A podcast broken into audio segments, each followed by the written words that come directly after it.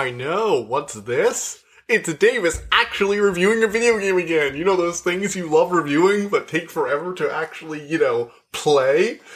I know! We're pl- Oh, okay. So today, if you've, you know, probably looked at the title, we're reviewing the video game Remnant from the Ashes. Um, and this thing got my attention like a year ago when it was released, and I was like, ooh, Dark Souls with third person shooting? That's really bizarre, and I'm not sure it's gonna work. Which sounds exactly like the kind of thing I'm gonna try.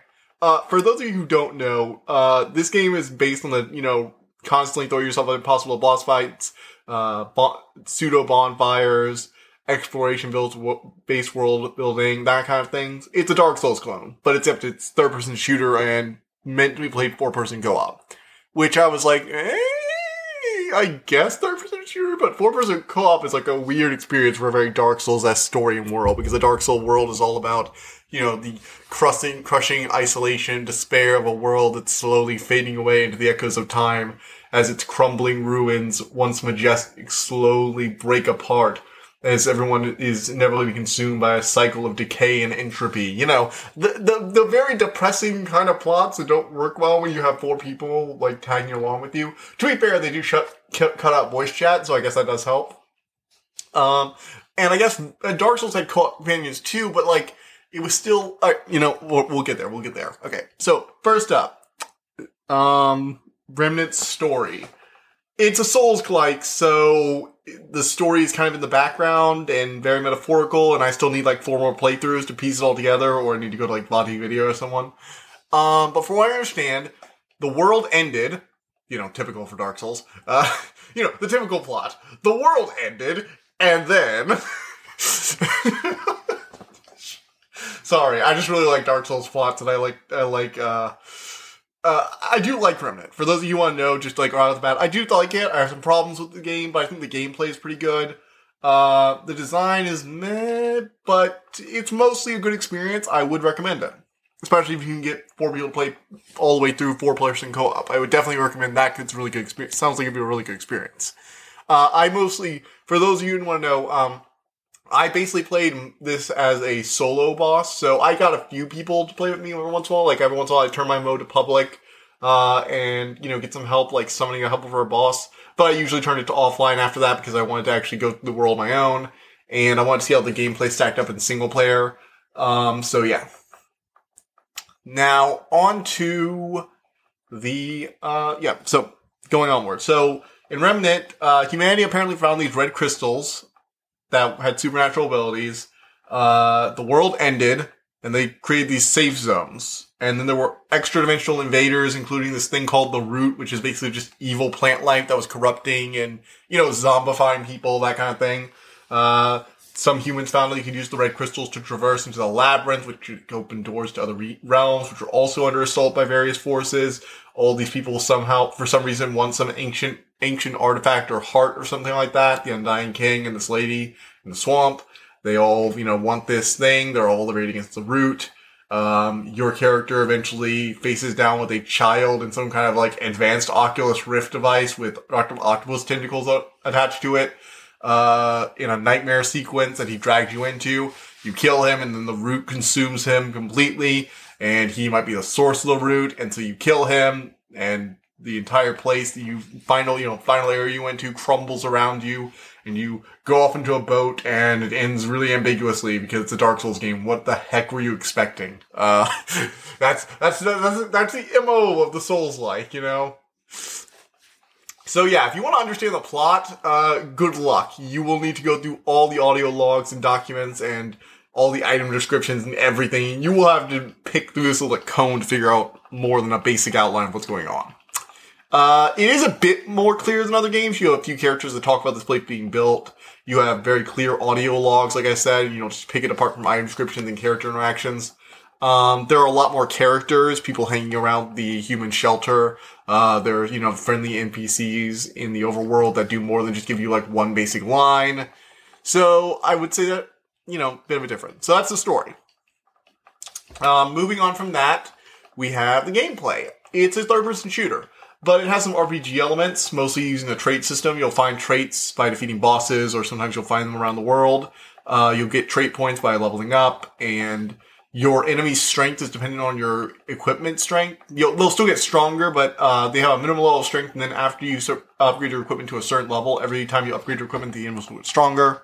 The third person shooting, first up, is really good, actually. I, ha- I have to say, I'm usually not the best shot when it comes to these games. Uh, I think the controls are always just a little too. I can never get the settings right. But I don't know what Remnant does, but the shooting was amazing. I loved it. Um, clear and responsive. I was able to easily hit headshots. I was uh, sniper class, so it's uh, crit based. You know, long range. I fire a bolt and then I have to reload immediately, not you know assault rifle or anything like that. Um, getting on to the classes, it's sort of a Dark Souls style. So you start out as a class, but you can really build into any character. You get the armor and weapons of the starting classes, and it really doesn't even really have like the whole stat things. You can reset your stats too. So um, it's very like your class literally just depends on your starting equipment for the most part. So, and they also give you a basic outline of the type of builds that you'll see in the game. so there's the melee build. I know in the third person shooting game, let's just pick the melee build and turn this into actual Dark Souls with maces and swords and stuff. Uh, they're the builds that are going to focus on getting a lot of vitality and a lot of endurance and you know, you know heavy armor, and they're going to try and tank through everything, dealing damage and with melee attacks. Um, then there are the cultists. They look at like mid-range stuff like shotguns and assault rifles, and they're going to have. Um, they also have some, you know, weapon modifications and abilities that allow them to like summon companions, like you know, hound, like zombie hounds and stuff like that to help them fight enemies. They also can use more spell-based. Uh, they also use more like spell-based weapon mods to like fire, fire, you know, fire barrages or acid barrages, that kind of stuff. And then you have the sniper, or I mean the hunter. It's, it's it's a sniper class. You have a pistol, you have a rifle. You eventually get the sniper. You you know snipe people. Go for headshots and criticals, and uh, also for boss weak points, which is an interesting thing. Uh, the bosses in this game are actually pretty well made, actually, uh, for the most part. For the most part, I have a big problem with that giant asterisk attached to that. Um, they're pretty inventive. Most of them are anyway. A few of them are like just like really big guy with some particle effects, but most of them are pretty interesting. They actually did something similar to the Moonlight Butterfly, which is pretty cool, and I think it works in this third person shooter a lot better than Dark Souls, where you have a lot more melee builds, because it's reasonable to assume that you're gonna have even the, like, even the, um, melee focused style class is supposed to have some decent weapons on him, because you can't just fight everything with melee. So, the fact that everybody does have range options meet, means that the, um, Moonlight Butterfly, it's flying off in the distance is kind of nice. Although I kind of hate that boss because its main thing is after the first little bit of damage, it's someone's a clone that's behind on the other side of the platform. So you're on like a narrow platform you can fall off. They're firing ranged and like melee attacks at you from like flying off in the distance. And then it summons something that's directly behind you. And it's one of those moments in the game where it's very clear this game was designed for four, pe- two to four people to be playing at all times. Um, and it brings to a big problem with the game. The boss fights, while very well designed, are designed for multiplayer. I have to make this very clear. This is a game that clearly emphasizes the multiplayer experience over the single player experience. The single player experience isn't bad, but a lot of the boss fights are going to feel very cheap if you don't have other people to draw aggro and um, help you deal with like the multiple targets you're supposed to be simultaneously attacking. So yeah, uh, I do like their addition of the uh, weak spots that you can attack for extra damage. They're all some of them are a little vague, but I like that they're not too vague that you don't know where they are. I do have a problem that like not all the bosses seem to have weak points. I'm not like unhappy about that. I just wish it was more clearly explained because sometimes like I'd only find a weak point after like accidentally hitting that area. And once you did find it, it was kind of like, oh, a neat trick, you know. There's a good challenge, you know, risk and reward for going after the weak points, so I like that. Uh, in addition to that, they just have some fun bosses. You get to see, you know, a sort of land-based dragon. Oh, its weak point is the fire sack underneath it. Uh, you get the two people, you know, the two moonlight butterfly style things across the uh, bridge. You get the electro zombies, uh, zombie horde, which is pretty fun. You actually get to participate in a massive siege battle instead of one boss fight. Then you get like the dog. Uh, he's pretty cool. I did like his variation on attacks. Uh, the enemies he drags in aren't ganky enough. It's one of the few fights I thought was really well balanced for single player. And then the final enemy, the uh, Nightmare Dreamer. which is a really inventive boss, and I kind of like it. But oh my, it needs to. It's like one of those moments in a Souls game where you're like, now that I know how this works, okay, it's really cool. But how are we supposed to figure it out on our own? So okay, so this, the final boss's big thing, and spoiler alert for anyone who doesn't, you know, doesn't want to spoil, skip ahead a bit, um, is that he takes like no damage from your attack because you're like, okay, I'm thinking away at this. I'm gonna have to maybe upgrade my weapons more. No.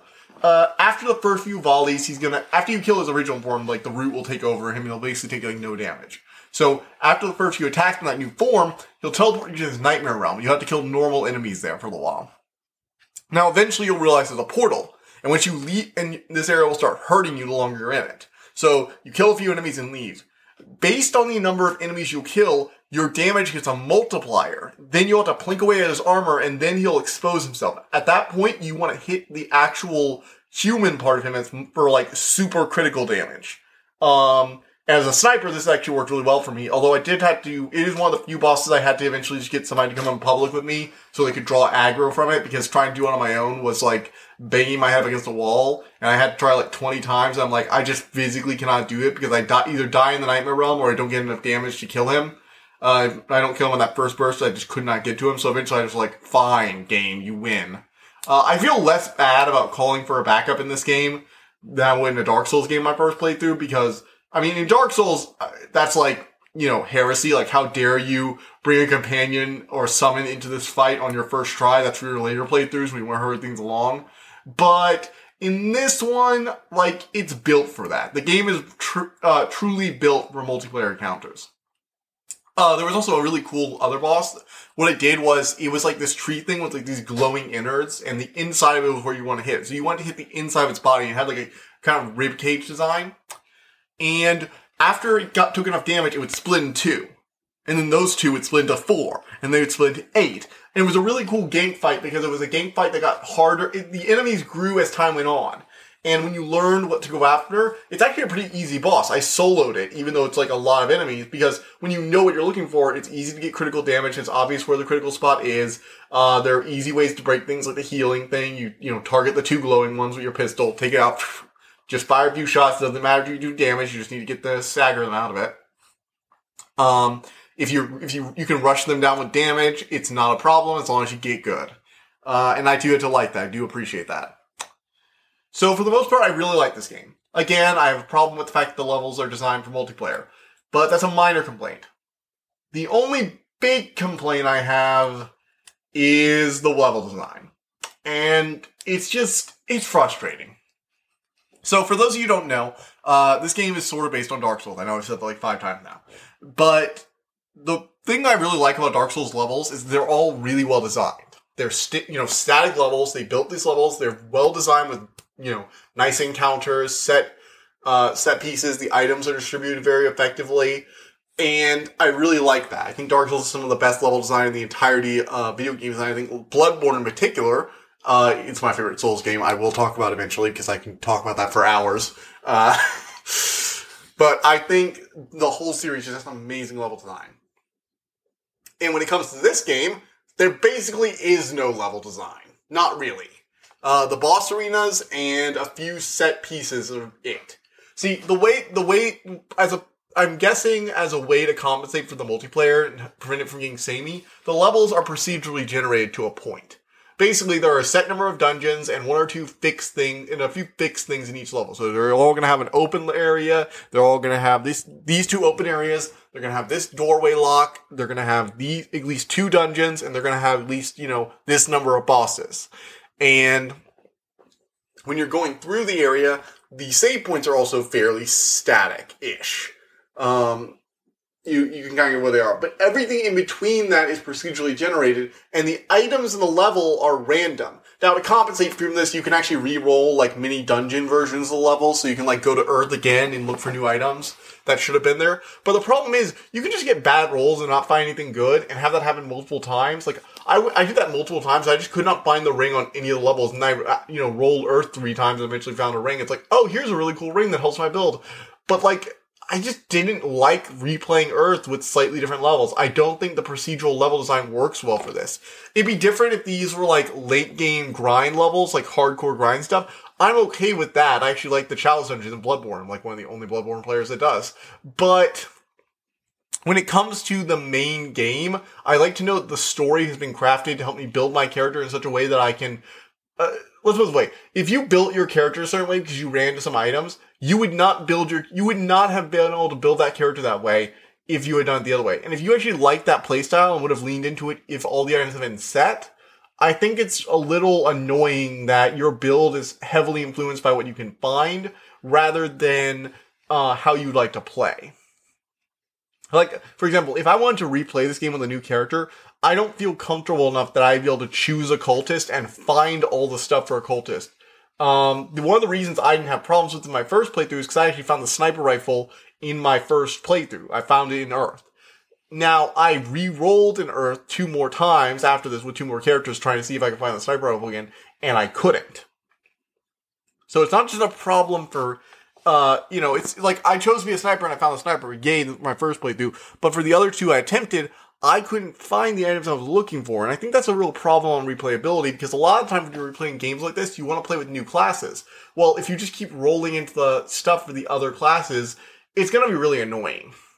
And yes, there are some items and traits that are preset, you know, attached to certain bosses. But there are also the problem of some of those bosses not always being around because the dungeons are semi-randomized. And that's one of the main problems. It's it doesn't go all in on the let's be a rogue like it's like trying to be half roguelite or Diablo and half Dark Souls.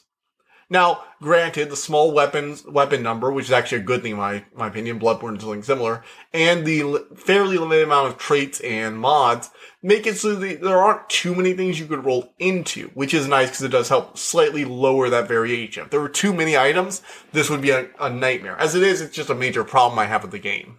I think it hurts replayability when they were trying to help it. Because when it comes to the multiplayer experience of, you know, joining other people's games and uh, going through them, I think the multiplayer people are going to really enjoy this feature because it means that they won't be going through the same levels they did, but they're the people that already have their builds made and are just helping somebody out. They're not the new player trying to make a build that they thought would be cool and not running into any of the items they need. So yeah, I don't think the I don't think the procedural generation works. I think it's a little lazy. I think the levels as a whole suffer from it because they just have like hordes of enemies and they don't really have uh, as good of an encounter. Like it feels like more like you just get into open fields and you just like pick one off, pick one off, pick one off. Oh look, they're all swarming me because they heard gunshots and they're just like it just turns into a mob too often. As opposed to Dark Souls, very carefully crafted enemy designs where you could lure them into specific areas and stuff like that because the designers, you know, had a static level that they were forced to actually think about how the enemies behave in. Uh, as a rule, I prefer Dark Souls method, but I can see why the multiplayer people would enjoy Remnant, Remnant stuff. It is a major problem I had though.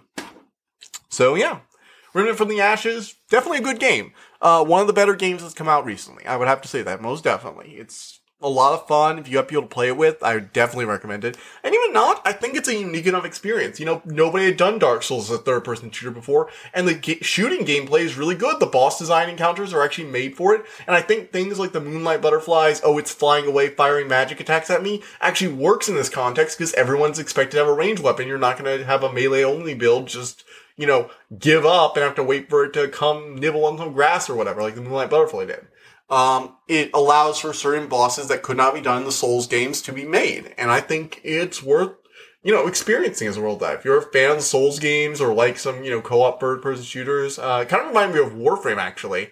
So if you like that, you might want to give this a try. So yeah. Um, so that's the review. Uh, I know you guys aren't used to hearing me right here after this, but Today, we actually have something special. Um, I have a new website up and running. You can find it in the link in the description. It looks really nice. I got it set up. So I'm really liking that. Uh, we also have a uh, buy me a coffee set up. So if you guys want to just like donate, you know, two dollars, say, hey, thanks, thanks for the content, that'd be great. Uh, you can also subscribe to the three dollar a month membership, and you can get access to our Discord community, uh, the Dragons Library Lounge. So you know, the book club go ahead and check that out. Thank you so much for everybody supporting me. We actually recently got over 100 downloads. Um, I'm really excited about that. So, um, seriously, thank you to everyone who listens. So yeah, have a great night. Bye. I hope you enjoyed listening to this episode, and thank you for listening to the Dragon's Library. Please subscribe to this podcast to be notified of new episodes. The Dragon's Library releases new episodes Tuesday and Friday each week, and you can follow us on Twitter at dragon underscore library two. If you want to suggest an episode topic, my email is in the description below. And as always, thank you so much for all your support.